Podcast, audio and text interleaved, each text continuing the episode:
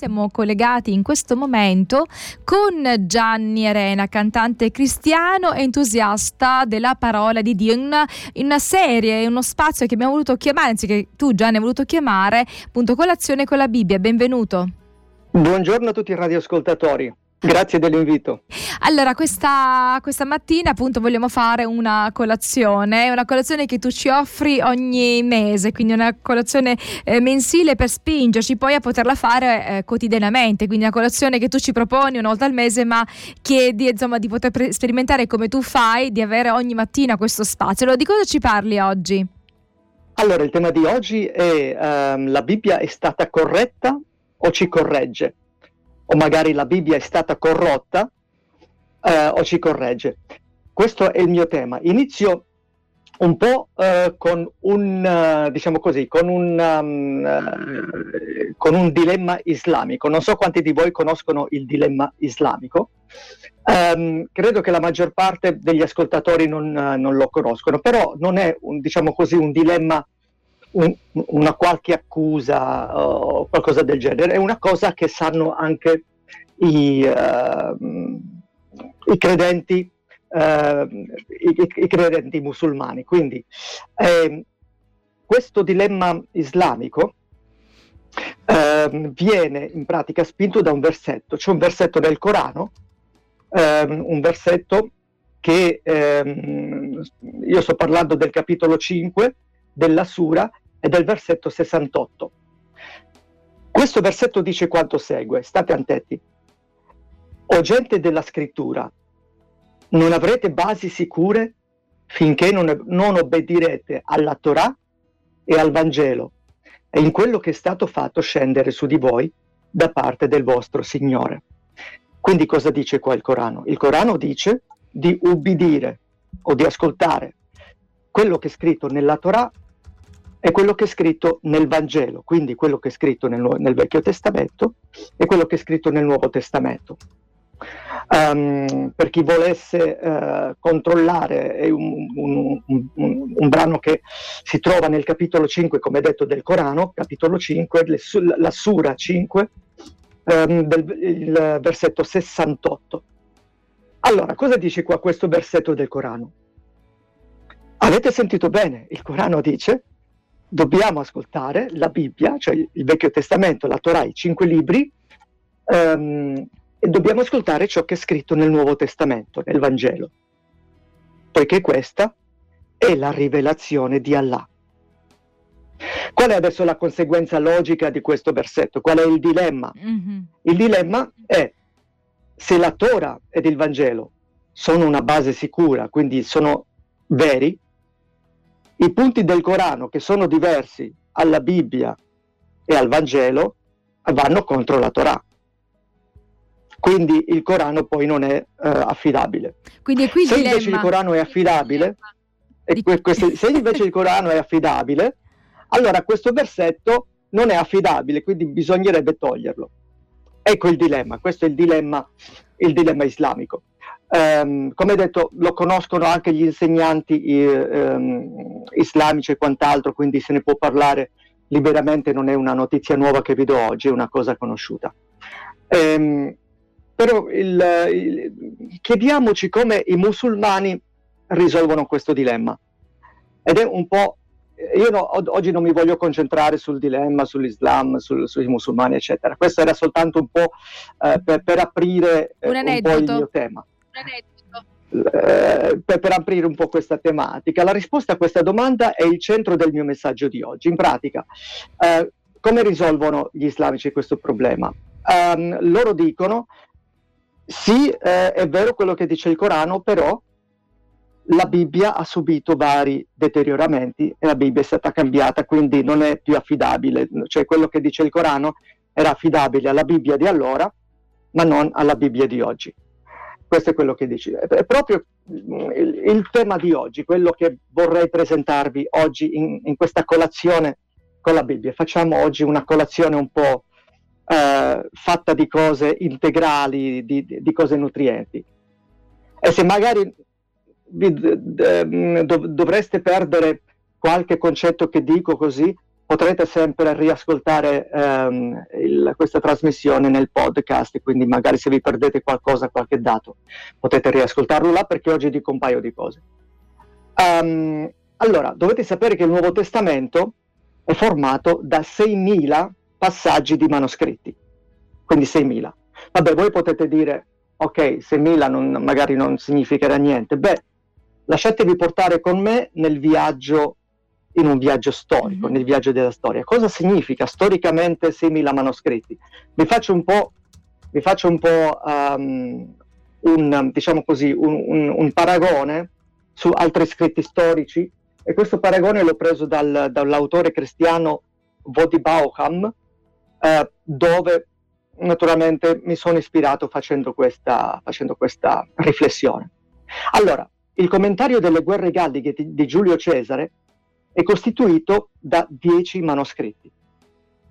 Sulla poesia di, di Aristotele abbiamo cinque manoscritti. Mm-hmm. Dello storico Erodoto abbiamo di tutto quello che ha scritto dieci manoscritti. Del poeta, greco, eh, del poeta greco Omero abbiamo dieci manoscritti per ogni sua opera. Quindi questo tanto per farvi dire. Della Bibbia noi abbiamo 6.000 manoscritti. Ora andiamo avanti e vi tiro fuori un altro argomento in cui si prova a mettere in dubbio la veracità biblica. La, le persone dicono sì, ma è stata scritta eh, 50 anni dopo Cristo, magari qualcosa di più, eccetera. Prendiamo le opere storiche, venite con me e passeggiamo nella storia. Le guerre galliche di cui ho parlato prima sono delle guerre che sono successe tra il 58 e il 52 a.C. I manoscritti più vecchi sono stati, cioè prima che dico questa data tenetevi forte, magari se vi trovate all'impiedi tenetevi su una sedia. Allora, prima che continuo, eh, dovete tenetevi forte. Allora, i manoscritti di queste guerre galliche eh, sono stati scritti 900 anni dopo questo evento. Ma nessuno osa dire che questi manoscritti sono falsi oppure sono stati modificati oppure nell'arco del tempo devono eh, essere vietati nella scuola perché sono 900 anni. Vabbè, and- andiamo avanti. Il libro più recente di Aristotele è stato scritto 1400 anni dopo l'originale, 1400 anni. Ok, facciamo il paragone. Eh, il, il, vecchio, il, il, diciamo il manoscritto più vecchio che abbiamo oggi a portata di mano abbiamo, abbiamo visto 900 anni, 1400 anni, il manoscritto più vecchio che abbiamo oggi è del 650 d.C., quindi ancora eh, sempre, più, sempre molto più nuovo di altri manoscritti storici.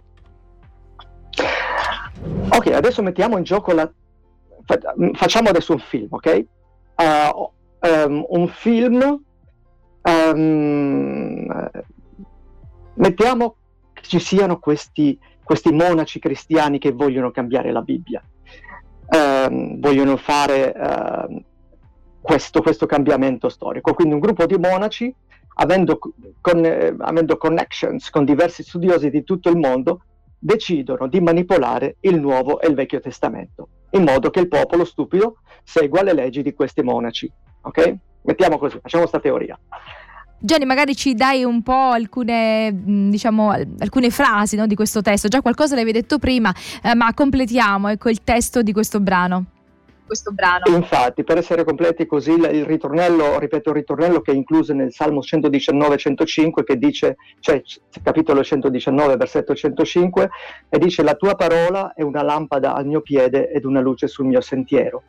E poi dice quando ho paura e ho perso la mia via, tu sei sempre con me. Eh, non avrò paura di niente, fin quando tu stai vicino a me, per favore stai vicino a me. E non dimenticherò mai il tuo, il tuo amore per me e il mio cuore continua a, um, in pratica a camminare.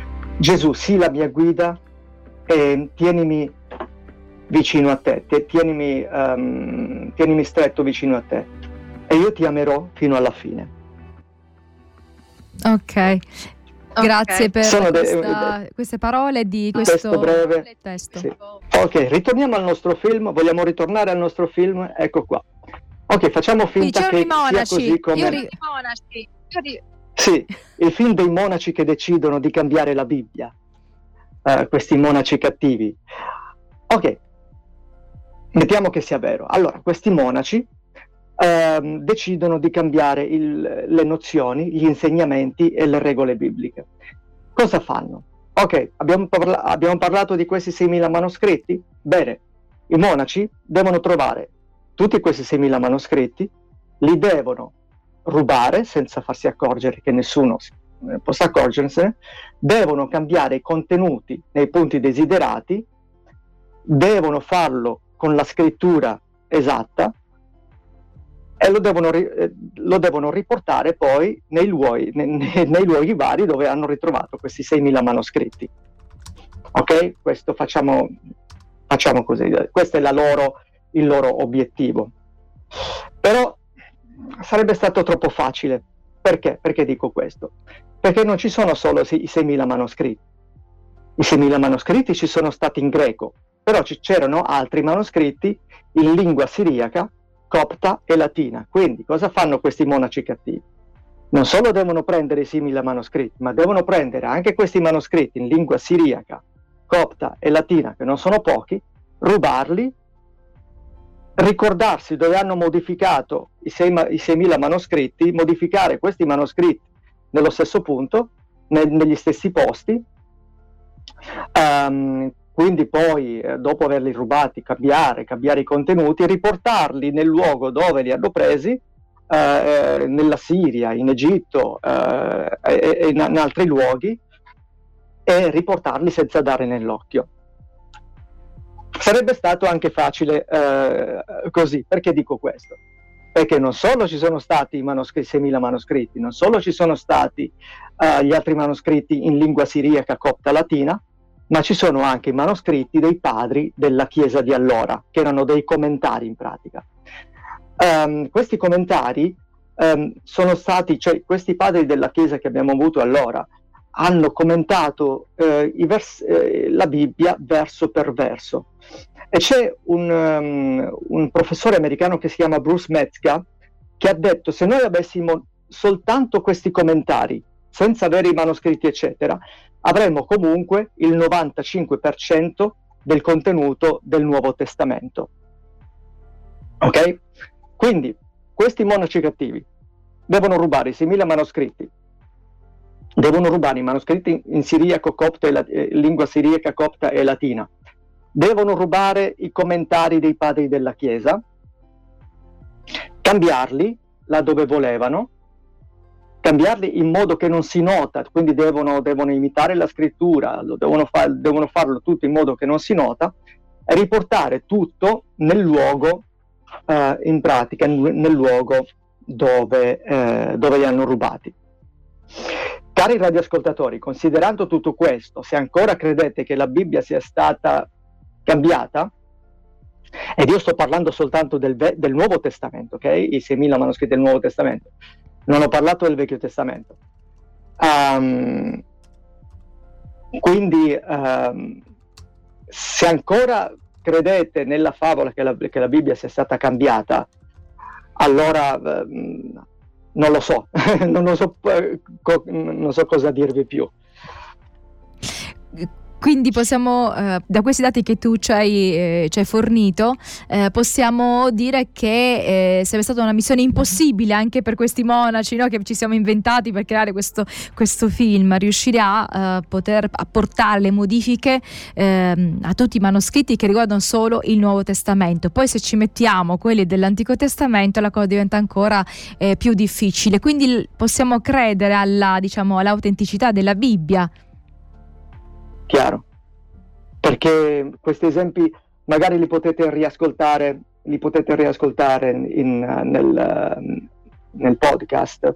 Eh, è piuttosto impossibile già modificare questi 6.000 manoscritti, non parlando, dei, non parlando poi degli altri manoscritti in altre lingue, non parlando dei commentari. Quindi sarebbe stata um, una missione questi avrebbero dovuto avere un premio per la, per la, per la falsificazione unica e sola nella storia, quindi è, è più, è più diciamo così, una teoria, ci sono de- delle teorie cospirative dove, dove uno magari potrebbe pensarci su, ma questa teoria cospirativa è proprio non, assurda.